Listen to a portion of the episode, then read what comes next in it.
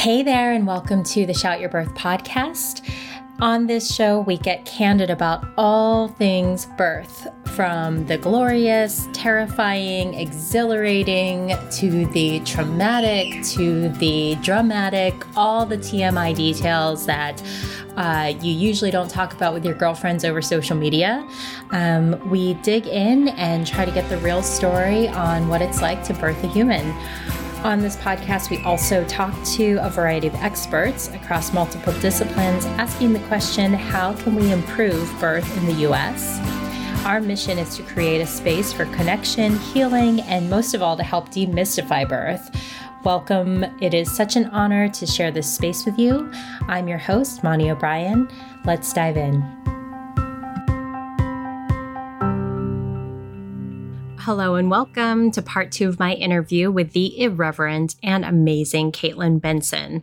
As you know, here at Birth Talk, we are deeply committed to sharing raw and unfiltered birth stories for both hope and healing.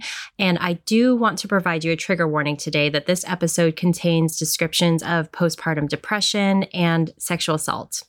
We also get into the details of Caitlin's emotionally charged second birth of her beautiful son, Owen, who was born via C section during the COVID pandemic. So, lots of traumatic things happening in this episode.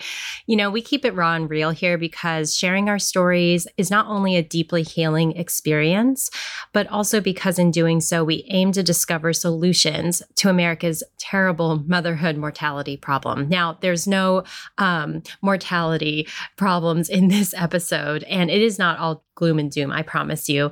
Caitlin always has a way of keeping it light um, in the face of keeping it real. In this episode, what I love hearing about is what Caitlin was able to do to advocate for herself. Um, during her postpartum experience, as well as in the face of unexpected changes to her birth plan. There's also a hilarious anecdote about how she discovered that she had scoliosis during her labor. To kick off the episode, we start our discussion around Caitlin's postpartum experience after delivering her daughter Ellie, who we talked about in part one of our interview. Caitlin gets candid around her struggles with anxiety and OCD and through an incredibly painful discovery of how a former sexual assault impacted her postpartum journey. Then we shift gears and get into the step by step journey of of Caitlin ushering her beautiful baby Owen onto the planet. So, without further ado, let's dive in. So, quickly, before you talk about Owen, how was postpartum with Ellie? Like, did you recover pretty well? Did you feel like you dealt with some postpartum depression? So, I definitely had postpartum depression, postpartum anxiety. Um, I have have generalized anxiety anyways and depression anyways and so I was kind of expecting mm-hmm. to have this happen. It like what it didn't hit me like, oh my God, this is so shocking. It was like, yeah, I, I think anyone with depression knows like if you have depression, you you really have it your whole life. You have to do the work to to get out of these ruts and and it doesn't go away, it just goes into remission. Mm. Um yeah. And postpartum depression was slightly different because so many things had changed in my life. I was no longer only accountable for me. I was suddenly, you know, had this tiny baby who relied on me for food and care. And that wasn't um, such a jarring thing, but like breastfeeding was much harder than I thought it would be. Um, and I didn't feel this like joy and like this connection like I had mm-hmm. anticipated feeling until until much later. Mm-hmm. Um, pretty much when she was like done breastfeeding, I, I started to like really enjoy it. Mm-hmm. Um, but I'm such a person who adds humor to everything that like it's really hard for people to tell if I'm depressed mm. and really mm. hiding it. Sure. Um, but yeah, I had actually attributed the depression to some things that had gone on in my childhood. I I sought out a therapist eventually. I was working with a social worker who was like not cutting it. she was 24 and childless, and she was like, "You just need to get your baby on a schedule." And I was like, "We need to not see each other ever again." Thank you. yes. um, uh-huh. so, Did you read that so somewhere? I found, mm-hmm. so I found a therapist um, who was really great, and really thought that a lot of my issues were from some things that had gone on in my childhood. Um, and that's why I was having so many problems postpartum. Mm-hmm. Um, as it turned out, I didn't really connect the dots until my daughter was probably like a year and a half, almost two years old, that actually the trauma of me recovering from a vaginal birth was linked to a sexual assault that I had never dealt with. I, you know, it happened in college. It was, had gone through a rape my freshman year and just mm. decided mm-hmm. to bury it way down deep and never talk about it. Ugh. Even to my therapist, I didn't, I didn't ever bring it up because I didn't think that it had it's anything relevant. to do with it. Oh, yeah. Sure. Um, so it, it sort of just like hit me like a ton of bricks one day. I was like, oh, this is why I had such a rough time. And even to the point of like, I remember going in for a postpartum checkup and it was six weeks and I, I had a second degree tear. So I did have some stitches um, and was in a bit of pain. It's definitely uncomfortable. Mm-hmm. And uh, the midwife is like, oh, have you had sex yet? I was like, gross. No, no, right. I am so mortified by like what's happening mm-hmm. with my vagina. Like I, I don't want anyone to go. I'm not even wiping it. I'm literally spraying it with a spray bottle to mm-hmm. clean it after I go to the bathroom. Right. Um, and I was not able to comfortably have sex until six months after the birth.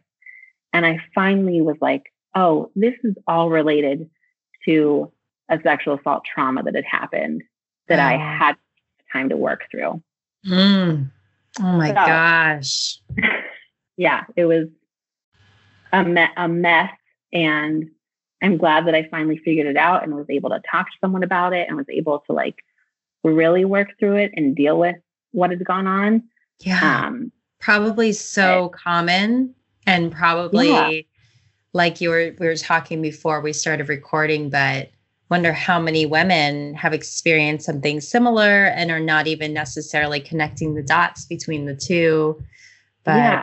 what a revelation. Like, why can I not work through this? Like, what is going on? And then when it hits you, it hits you like a ton of bricks. You're like, oh my God, everything makes sense.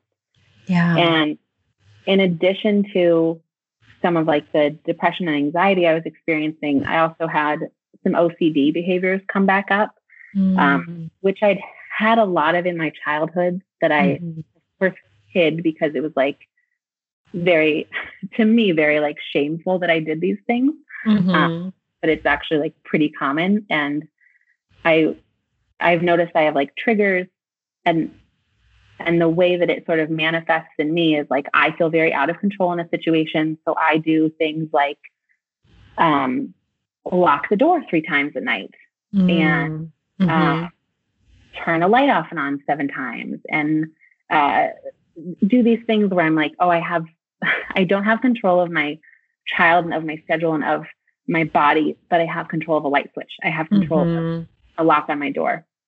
Yeah. So I was able kind of like the second time around with my second pregnancy to like really notice these triggers very quickly and kind of recalibrate myself and reset and be like, okay, nice. this is how we're going to work through this. Yeah. Do you have any recommendations for how you navigated that? Like, was it, you've mentioned therapy, but any other kind of like tips for people trying to navigate yeah. their own trauma? I mean, I think, I think talking about it with people is huge because there still is a stigma about it. I think people are like, like the term depression and like anxiety is so prevalent now. People are like, I have depression, I have anxiety. Of course you do, they're human conditions. But there's a point in time where it becomes a problem for your mental health mm-hmm. and and your ability to function your everyday life where you need to seek treatment. And you need to find like some exercises and some things that actually work for you. Um, yeah. you know, and like part of that for me is just like stepping away from what I think is happening and like really grounding myself in my reality. Mm. Uh, and, yeah. and kind of looking around and like assessing my situation and going like, there really is no need to to touch the locked door three times.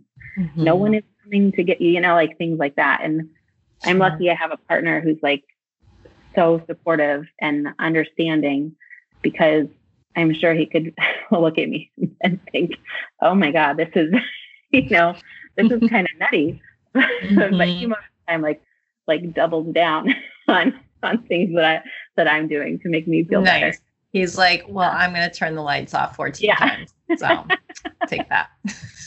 Just that. But I did, I had like, um, I had a moment the other night actually where I was like, can you go up in the attic and check to make sure that no one's there? And he was like, do you want me to look under the house too? and you're like, and yep. it, was, it was so comforting to have him not be like, are you out of your mind right now? you know, yeah. just like meet me where I was yeah. and not question it. Yeah. And, and just be like, okay, this is what you're, this is where we're at. This is what we're dealing with right now. Yeah. So, all of that to say, my thoughts on what was going to happen with my second birth, my son's birth, Owen, were so different um, because I really was aware of the fact that, like, all of this trauma that happened to my vagina was like greatly affecting me. So I kind yeah. of like maybe maybe I don't try for a drug free birth this time. Maybe I do just numb myself. Mm, sure.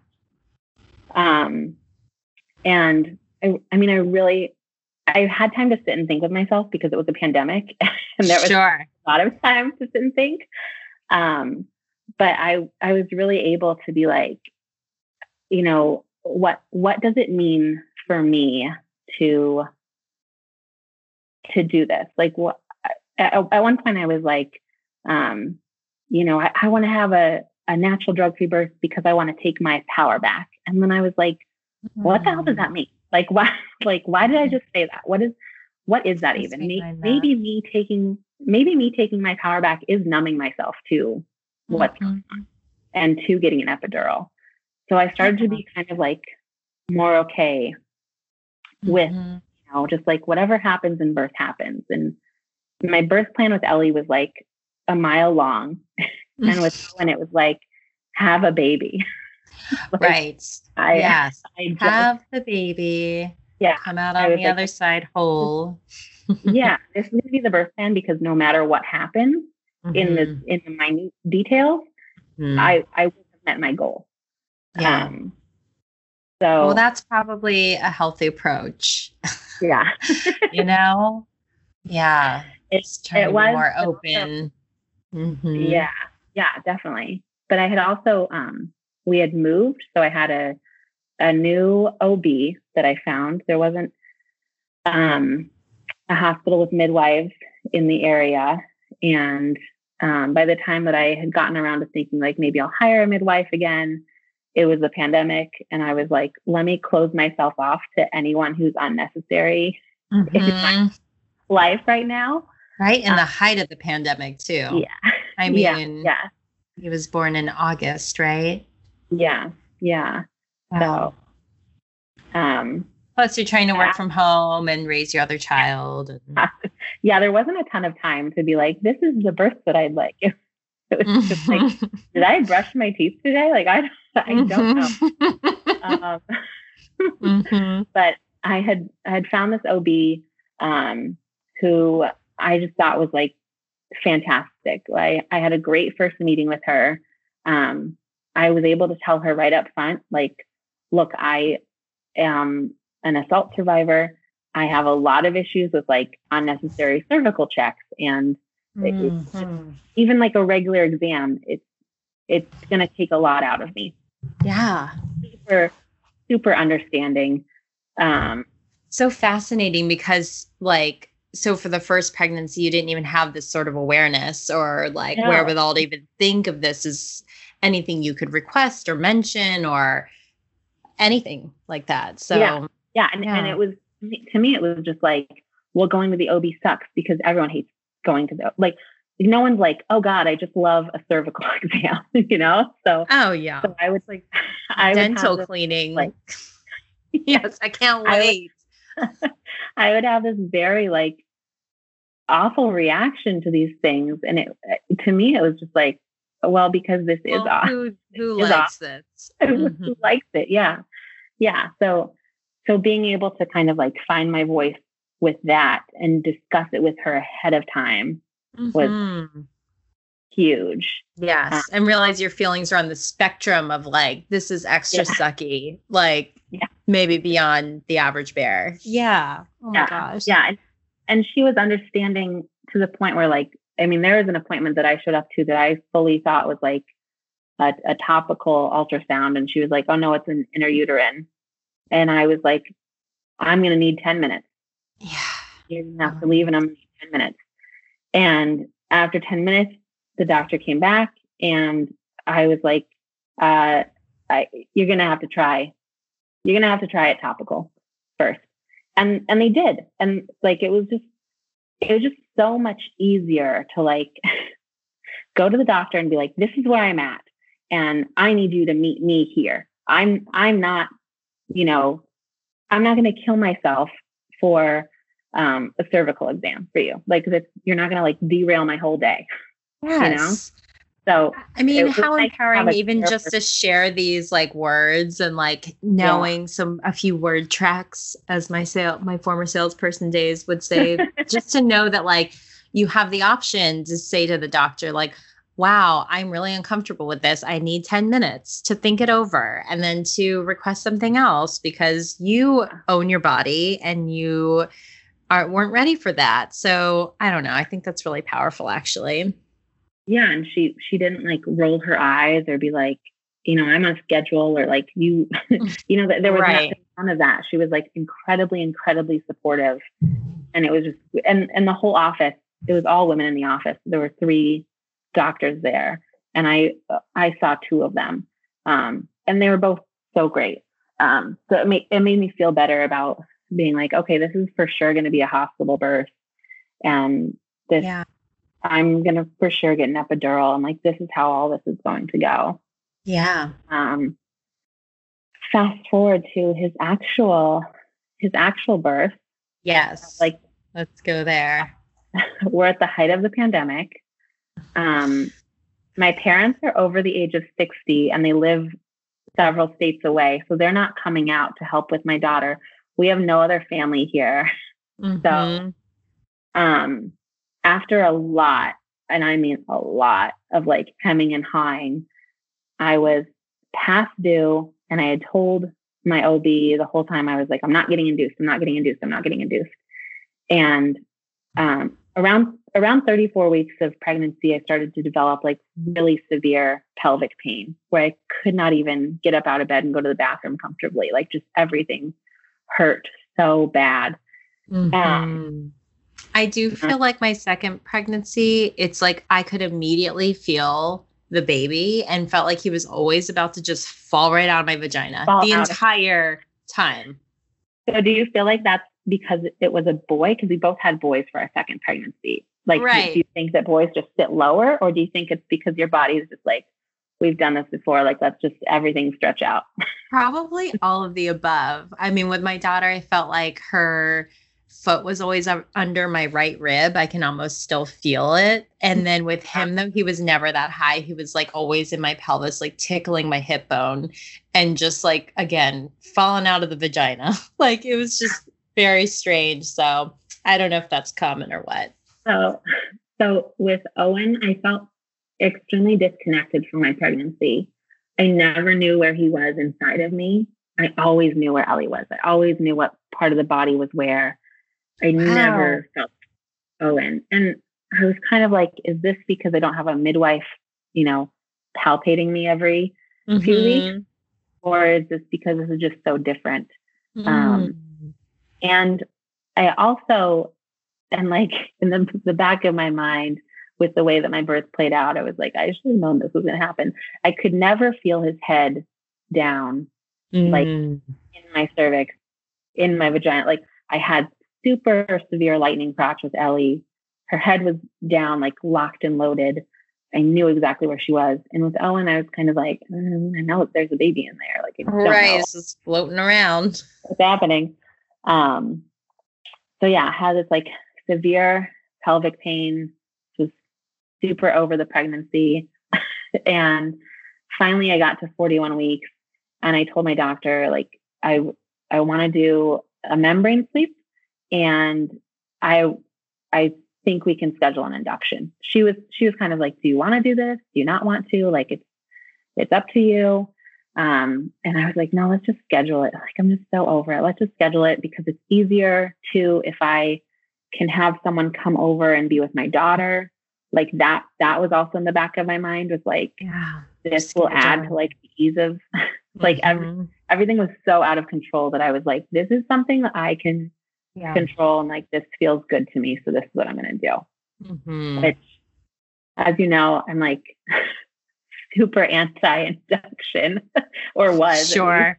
like never say never, never um, yeah, yeah. Yeah and i i talked to my sister because she had gotten induced and she was like you know what what scares you so much about it? And i really couldn't come up with any good reason. So i was like all right let's do this. Yeah. But i i did tell my doctor it had to be after a certain date for whatever reason i was just like i just feel like it has to be after this point um, yeah. And she was like, yeah, no problem. And I did tell her, like, I don't, not crazy about being induced with Pitocin. Also not crazy about like Cervidil or Cytotec or like any sort of pill that has to be inserted in my vagina. What are my other options? And she said, well, we can do a balloon, um, which uh, she said it works works typically really well with second time moms. Um, you know, and it, you know, we fill it up with water basically, and it helps expand your cervix when it just falls out a few hours later. And, um, you know, so they literally stick a balloon in your vagina and they fill it up with I mean, water. It, Is that how that works? like a balloon that you see at like a kid's birthday party. But, right. They come in with um, a little cup. yeah. A clown actually comes in and just like adds the effect. of like what a circus birth is. um, no, so um, it was a uh, it looked like two um, bulbs basically and like a tube, and um, they.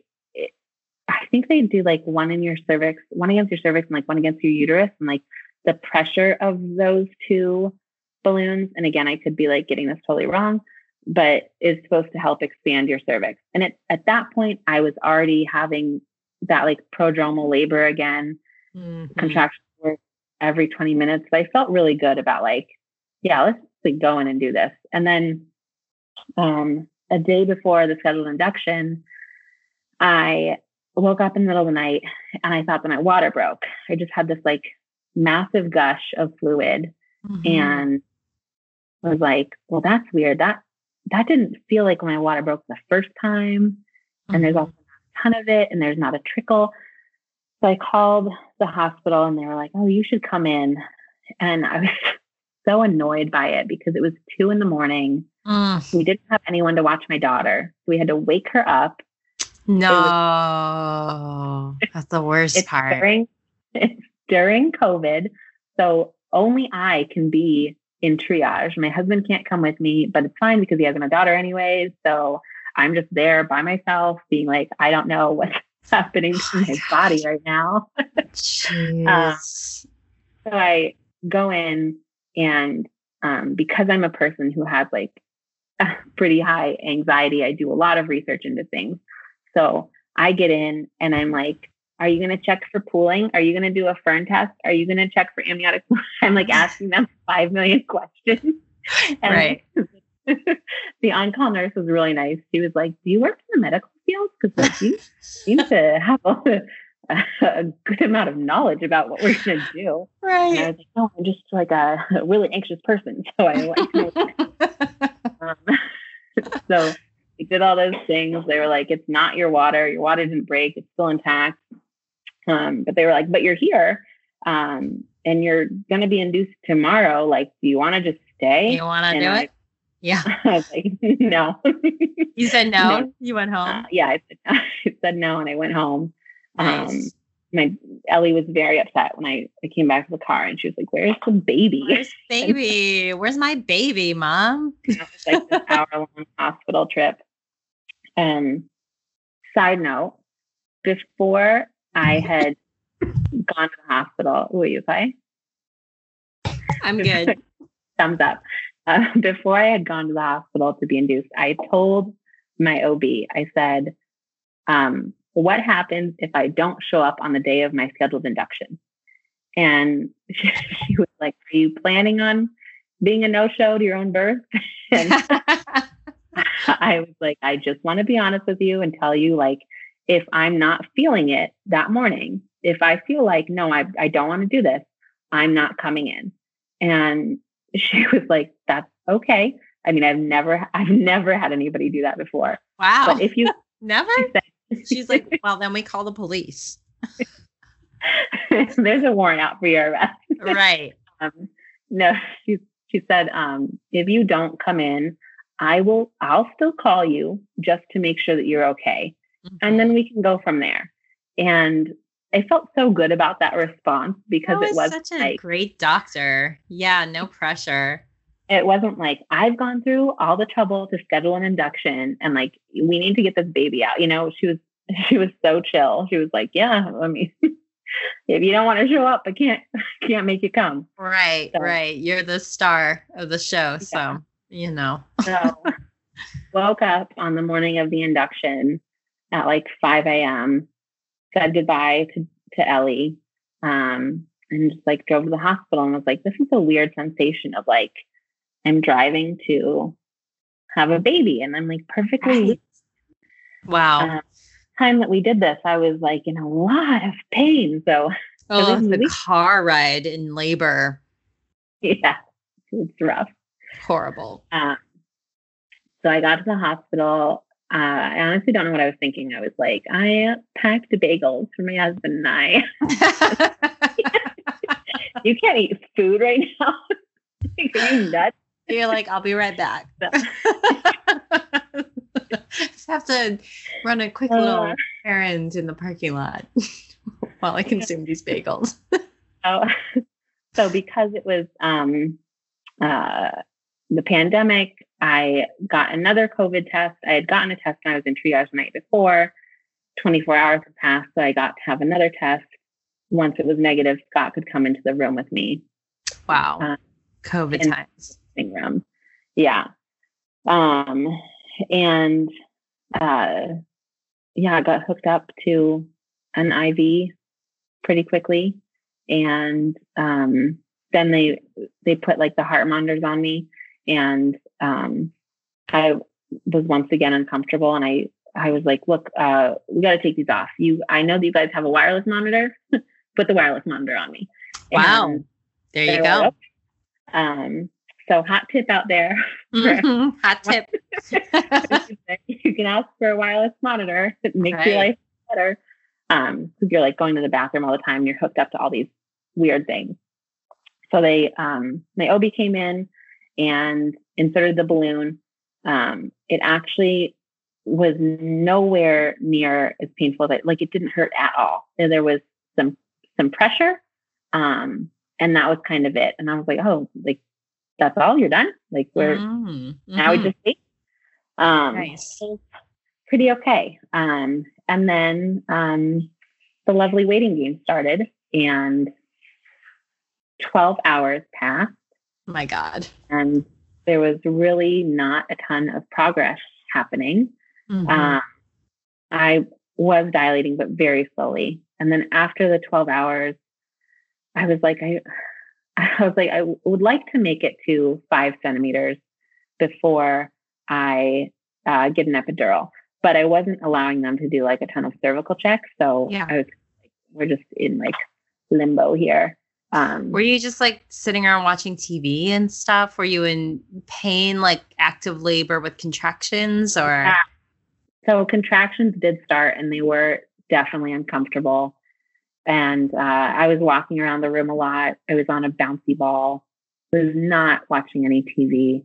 I was just chatting with like Scott, like, and and with the nurses. I remember because it was the pandemic, a nurse got assigned to you, and then she like kind of didn't leave your room. Um, wow. They didn't a lot of running of like running around, so you got to know your nurses really, really well. So wow, wow, wow, that's were, different. Yeah, I was like chatting a lot with the nurse, that was there and ordering a lot of like jello and popsicles and nice.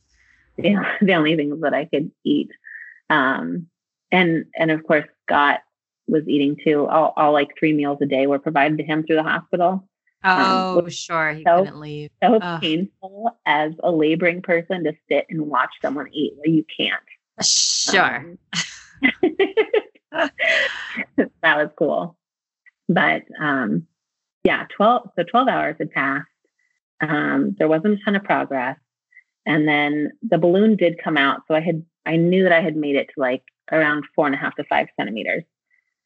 Um, it came out and then they were like, all right, we'd like to start you on Pitocin.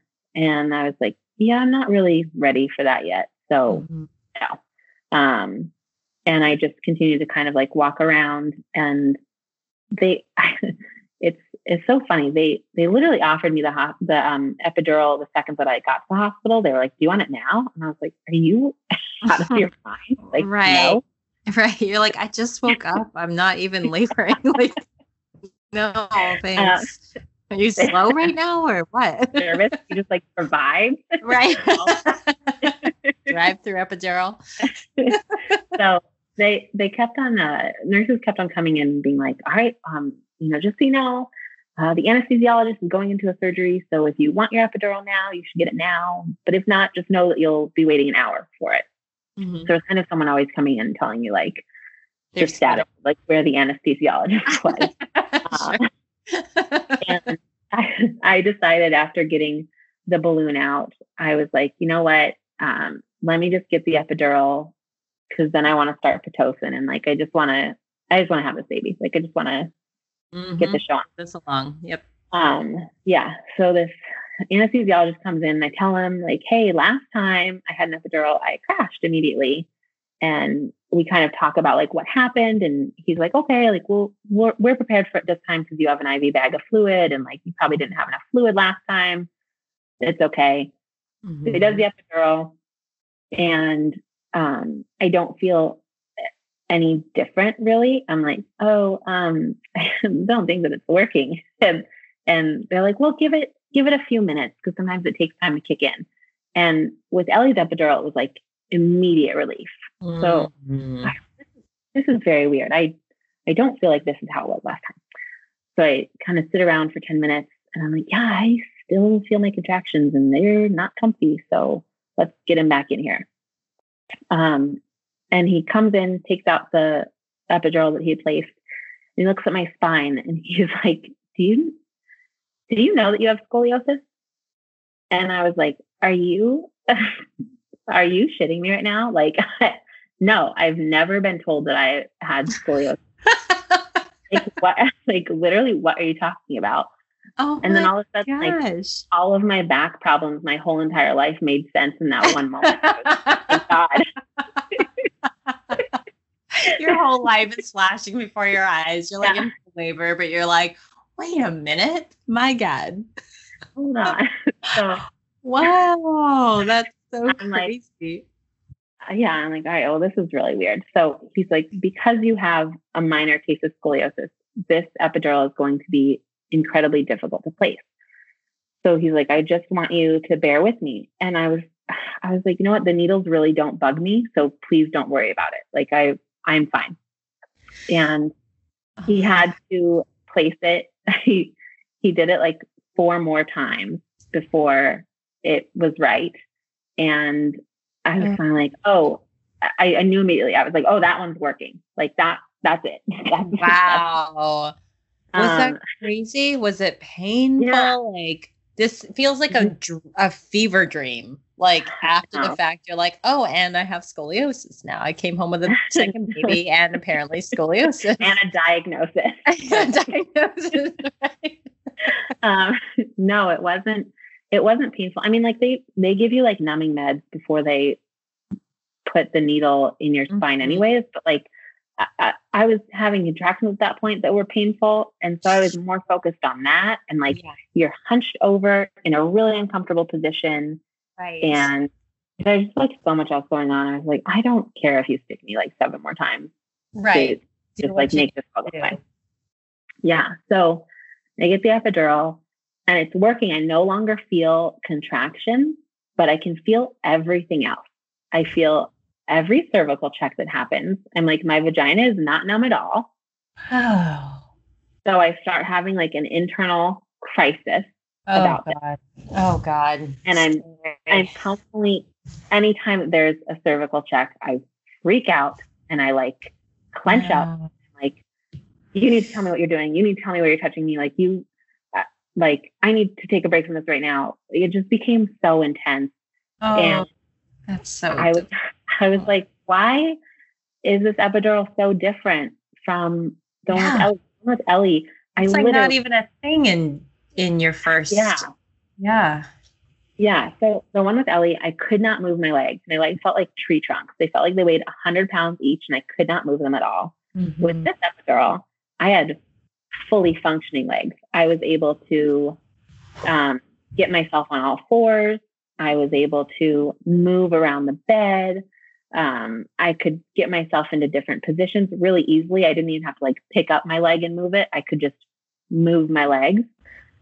Um, Strange. Um, which was cool, but I was like, on the flip side, I would really like to not feel anything right now. Like, like I really didn't want to feel cervical checks. I really didn't want to feel, mm-hmm. you know, whatever was happening. But that's where I was at. And um, mm-hmm. um, just another testament to like, yeah, don't plan on anything being the way you think it's going to be.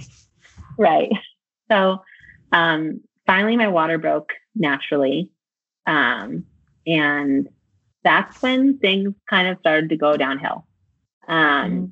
I still at that point like could not feel his head in my cervix or like really like it, it just felt like he was not aligned the way that Ellie was. Um, so kind of in the back of my mind, I was just like, something is not totally right here.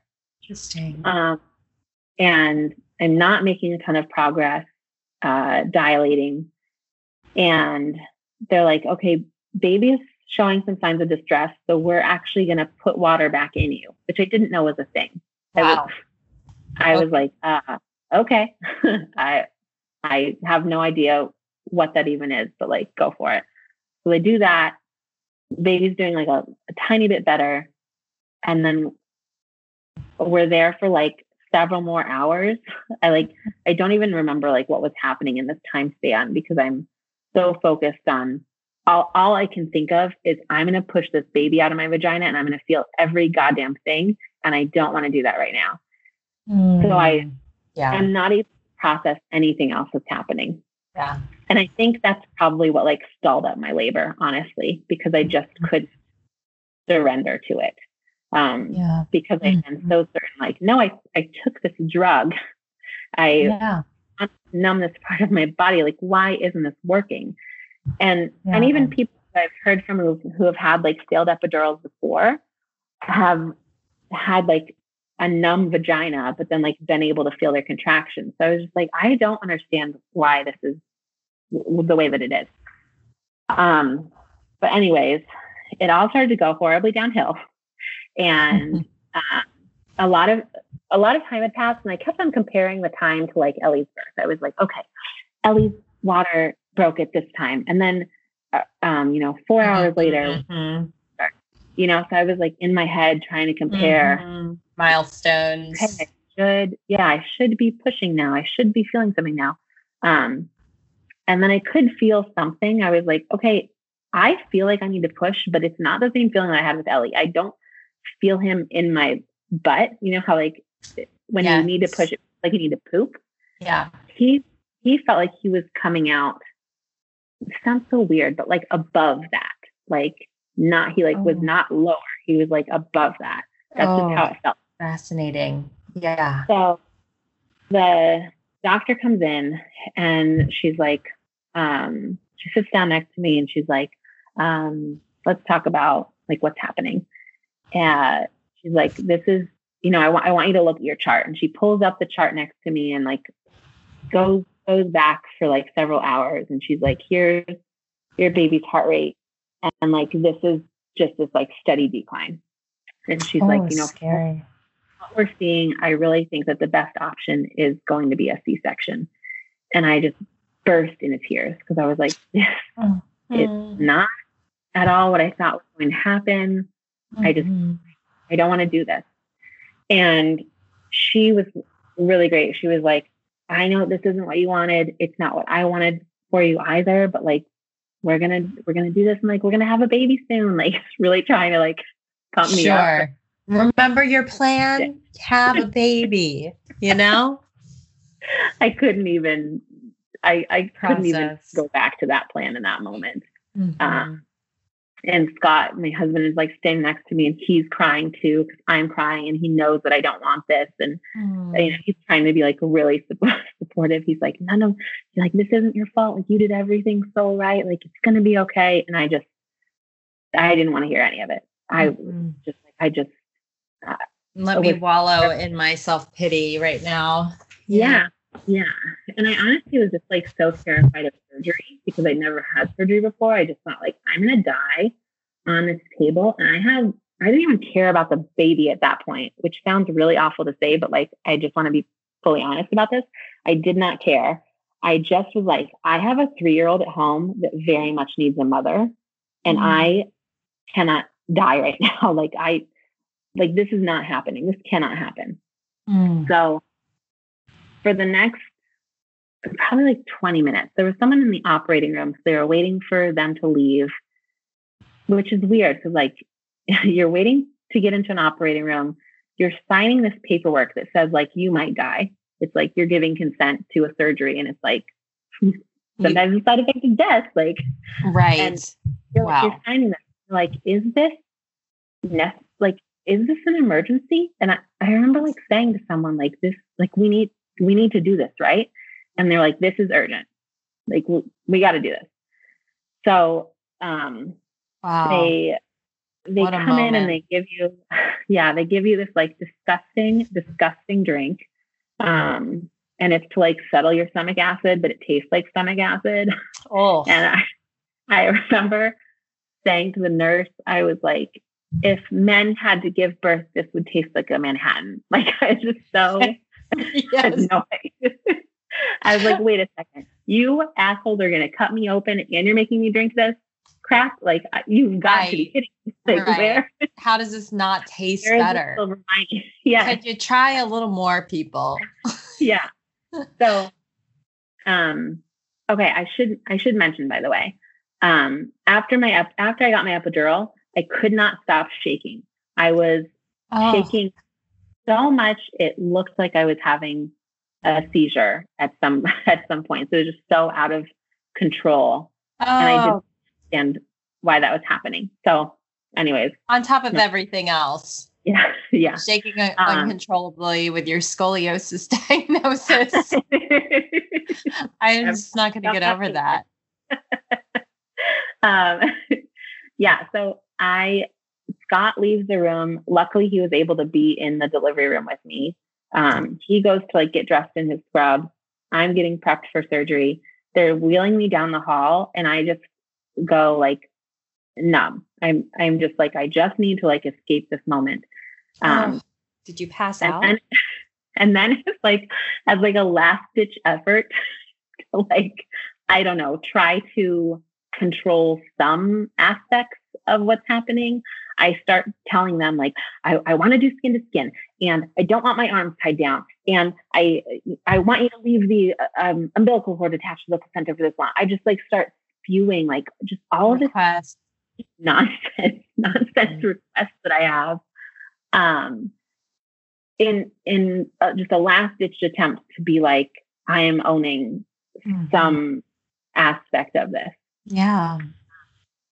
and I get into the operating room, and I I kind of like am just numb to everything. And in retrospect, I should have just let them tie down my arms because I couldn't figure out how to put them down. I was literally on oh laying Gosh. laying on the table and like my arms just look like goalposts. So like a football and I can't and I, I know that people are saying to me, you can put your arms down, but I can't physically do it. oh my gosh.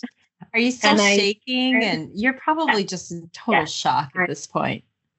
I'm shaking and I'm watching because my arms aren't tied down. I'm watching my arms shake, and I just, there's like such a hustle bustle of like people around you and like a bright light and you don't see anything because the curtain's up in front of you and like I didn't want to see anything anyway, so I was very thankful for that. Um, but I turned to this anesthesiologist and I was like, "Can you give me something for anxiety?" And he's like, "Well, we normally don't like to give it until after the baby's out because it does pass through your placenta." And I was like, "I don't care. Mm-hmm. I need something for this anxiety." And the last thing that I remember saying was, "My shoulders hurt." I kept I kept telling Scott, he he got in the room and was standing next to me, and I was like, My shoulders hurt, my shoulders hurt so bad. Can you rub my shoulders? Can you rub my shoulders? And I think he was kind of like, What what the heck is wrong with you? Like you're literally being sliced open and you won't shut up about like a shoulder rub. Like mm-hmm. and that was actually the last thing I remember because I don't know if it was the anxiety meds or my need to just like not be present in that situation. Mm-hmm. I blacked out. Wow. And the last thing I remember, I I remember like a blip of time hearing him cry when he mm-hmm. when he was out. And then the last thing I remember is um, waking up and they were transferring me from the operating table to a gurney. Whoa. That was it. I had missed the birth completely. Like wow. completely. Um, which in retrospect, I'm actually, that was a lot to try and deal with. Like, to, that was a lot. To, I mean, just everything you're checking off, uh, yeah. you know, just it's a lot to process. To be, to be wheeled out and have someone be like, oh, here's your baby. And like 12 other people have already touched him. Mm-hmm. I was like, what just happened? Like, I, I don't even know. Um, so anyways, we're we're in recovery and I'm feeling so weak and I I had such a dry mouth, I remember. I was so thirsty and I was like, "Can I just can I just have some water, like some ice chips?" And they were like, "We can't give you any of that." Um, because we don't want you like throwing up and like busting a stitch basically. And Whoa. so they kept they kept giving me these like Q-tips basically that were um had like sugar they were like sugar water. They were like dipped in sugar water. I think i asked for like 50 of them. Right. You're like can you triple this order please? Need a triple shot. The only thing that was like providing moisture to like my very dry throat and i was so uncomfortable. Um wow. but yeah he um ended up being fine in the long run. My doctor came up the next day um, when I was in recovery. And I'm so thankful that she did this. She was like, I just want to walk you through everything that happened in the surgery. Oh, that's and really nice of her.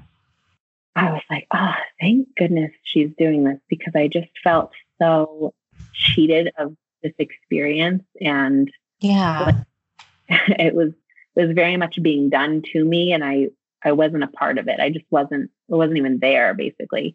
Yeah. Um, so what had happened was uh, he was Owen was asynclitic, so he was coming down the birth canal at an angle and presenting face first, and um, and he had gotten basically suctioned to my cervix.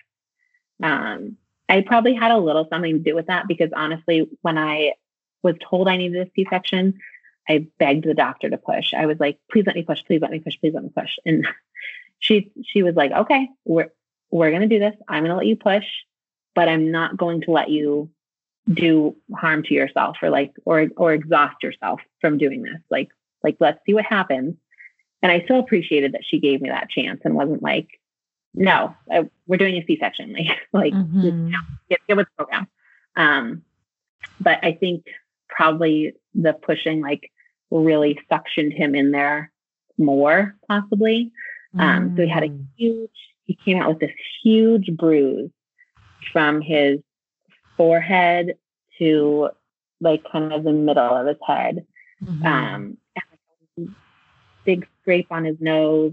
And mm. he was like real beat up looking.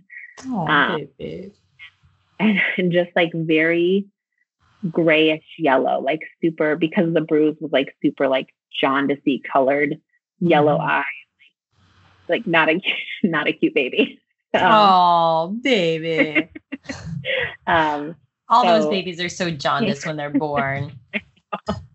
I know. Um, but she she had told me, you know, because he was so suctioned into my cervix, she actually had to reach up my vagina during the C-section and oh shove him out that oh way. And my gosh, two people tugging on him to get him oh. out. And when he was born, he had an APGAR score of two, which is like horrible. he was just like gray and lifeless and needed to be resuscitated. Oh, and uh, so you weren't even conscious during any of this. No, I had no oh idea. Gosh, wow. In, in, retrospect, I was glad that I wasn't because mm-hmm. I I'm glad that I didn't also have to be the panicky mom of like, why isn't my baby crying? What's going on? What's happening right now? Yeah. you know, like when they're like they're trying to do a job, they're trying to literally save two lives. And yeah, I'm glad that I wasn't the person who was like, tell me what's going on right now, because I, I don't think that I could have handled hearing that too. I think yeah, like my heart rate would have gone through the roof and yeah.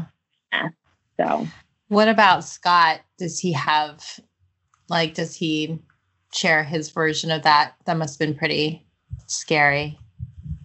Yeah, um I mean he didn't uh, see much of it because he was behind the curtain and was kind of like talking to me during it, even though I like wasn't responsive. Mm-hmm. But like Scott is so cool, calm, and collected. Like right.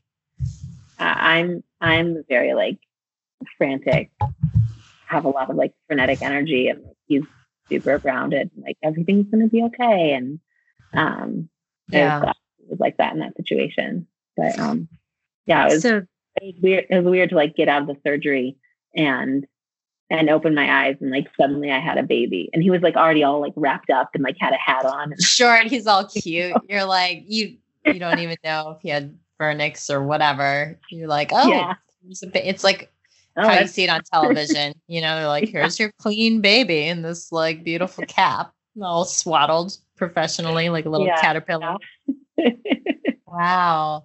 So then that it probably enlightened you a bit like the doctor coming in being like this is why he's really beat up yeah yeah it, um i don't know that i had like fully seen how beat up he was because i yeah. felt so weak after the surgery that i wasn't like standing up and like undressing him and like looking at him and changing a diaper i was just kind of like i can't even really wrap my head around what just happened. Yeah. so, For the record, he did not look that beat up. I have to send you. Oh, that's, that's, because I only posted the cute pictures to Instagram. I will send you another photo and you could see for yourself. Um, but no, he was he, he was very different than what we thought he was going to look like. We were 100% set on the name Maxwell, and then both of us saw him and we were like, "That's that's not Max." Yeah, that's exactly that what happened with us. Funny. Yeah, right. Mm-hmm. anyway, you wait, what was your name that you were it started with an S? Simon. Simon.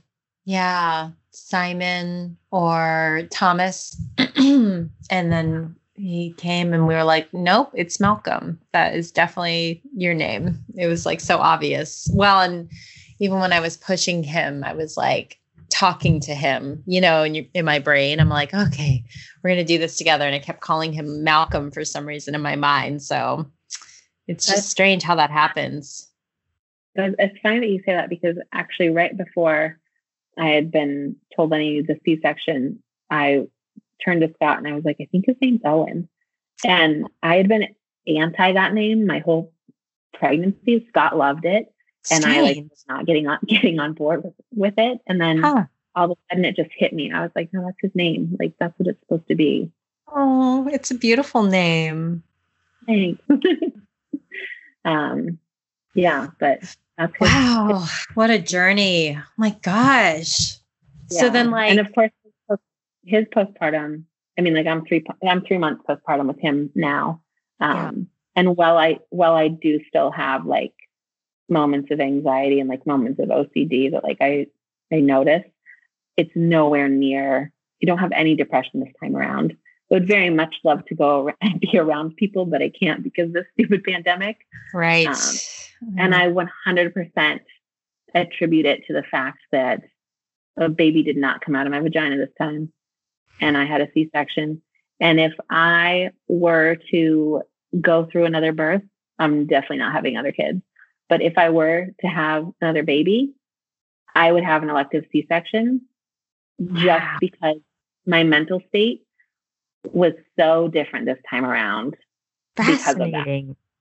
Oh my gosh. It's the and dynamic never, of your births are like, so fascinating to me because I, it's like never, you go in starting wanting to have this yeah. like all natural home birth in water and then ending up and which actually sounded like a smoother birth but the aftermath was yeah. so different and then and then to go through what sounds like actually a lot of like traumatic upheaval going through C-section and not to down I don't want to badmouth C-sections in any way. Yeah, I mean, yeah, yeah, they're so needed and for like especially just the experience you've described in your birth like so important. Like I I just hope that we can stop shaming women for like all the choices that we have to make around birth, pregnancy, motherhood, etc., sex, everything. But um yeah, it's just so fascinating because now after having gone through like that the journey with Owen and now afterwards, granted you're three months in or what have you, but yeah, it, yeah. and to know that you'd like go for a elective C section. I mean, what a what and, a transformation. And like you you know how I felt about like C sections. I was so anti them, but but I think because it took such a toll on my mental health the first time around, and this time around it's been like so great and like like I, I remember like being barely six weeks postpartum and being like, oh, I kind of want to have sex. Like, mm. like that's mm. new. That's a new sensation that like yeah. I definitely didn't feel with Ellie. And not saying that this is like all about having sex, but like just oh, it is not having not having to not having to deal with the trauma and the the upheaval of like this thing that happened to me years and years ago that like I it just you know like if if you can do what you can to to not be reminded of that like I think that's really great. Now now had someone said to me ahead of time like hey if you're a sexual trauma survivor like you might want to opt for a C-section I still wouldn't have. I would have been like no. No no no no. No. Um, I'm going to have a vaginal birth. Like everything's going to be fine. It's going to be totally okay. This is what I want. Um, mm-hmm but I am in the long run, I'm very glad that Owen came into the world the way that he did because it really, I think, sort of saved me, especially during a pandemic, right? Like you're you're already having a rough time. And like I just cannot imagine mm-hmm. going through the same sort of emotions that I went through with Ellie mm-hmm. during this time again. Mm-hmm. So um, as as much of like a shock as it was, and, and like what the hell happened, sort of sort of thing. Um, I'm really glad that that what happened happened.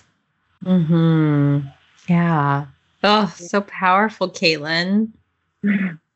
Thank you for sharing your stories. This is just like so amazing. Any other like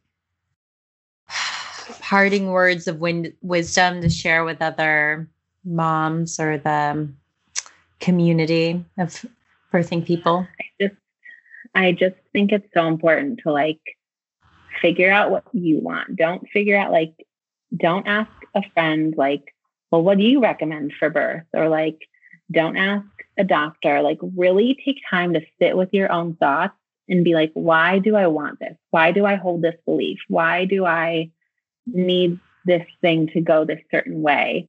Um, because I think I think that's just like the most helpful thing. And in the end, it's nobody's experience except for your own. Like there can there can be other people there, but no one's going through what you're going through. And you know, even if you have a, a, friend who has a very similar birth story to you or has a similar pregnancy. Like everything is just so different and, and so different for so many people. So mm-hmm. I think it's mm-hmm.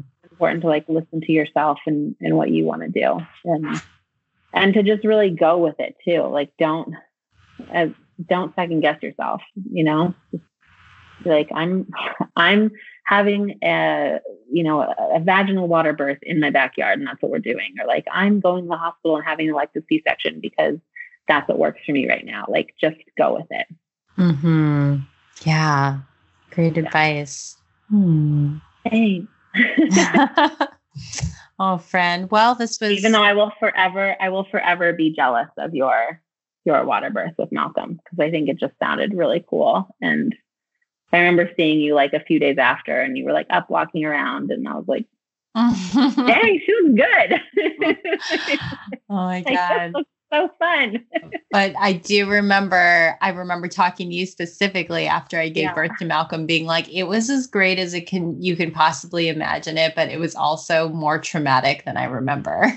like, uh, yeah, I remember you. No joke. That. Yeah, no joke. Yeah. But um, but it's so so incredible, so so good and so bad. All the things. Yeah. yeah. Oh my gosh. I just love talking about birth with you, with everybody, but especially you. Um, so special. Thank you, friend. I feel like this has been a wonderful indulgence. Two hours of birth birth talk. I know. This has been fun because it's two hours of birth talk and it's two hours where I'm not talking to a toddler wiping wiping a baby's butt. So oh my God, I'll seriously. Yes, yes. All right. Well, I'll stop recording now. But um, thank okay. you so much again. Anything else you want to add before we part ways? Do you want to share any information about how people can find you online or? Oh yeah, other- you can find me uh, you know what? I actually don't know if I ever said that my name was Caitlin. I'll write an intro. we'll do a little intro in the beginning okay. since we just kind of okay, dove good. right in. Um, yeah, yeah. You can find me on Instagram at Kate Not Kate. It's C A I T period not period K A T E. Um, I will accept your friend request. Cool. I'll so, link it in the yeah, show notes. Too. Follow along. Thanks. Thank you, friend. Thank you so much for listening today. This is the Shout Your Birth podcast hosted by Monty O'Brien. By listening in, you're helping us to further our mission to demystify birth through storytelling with the goal of helping to solve America's motherhood mortality health crisis, which negatively and disproportionately impacts especially Black women in the US. I invite you to share your raw and unfiltered birth story. You can send me a voice note totally anonymously if you wish by visiting shoutyourbirth.com or clicking through the link in our bios off of our TikTok and our Instagram accounts, which are at Shout Your Birth. Until next time, stay well. Thank you again.